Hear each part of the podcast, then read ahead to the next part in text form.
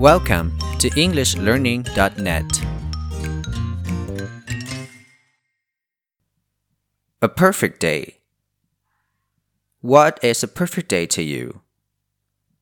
I think a perfect day should be sunny and warm. It is the day I would not have classes in school. I could go to the beach with my friends and enjoy the sun. On my perfect day, I would not need to worry about homework or housework.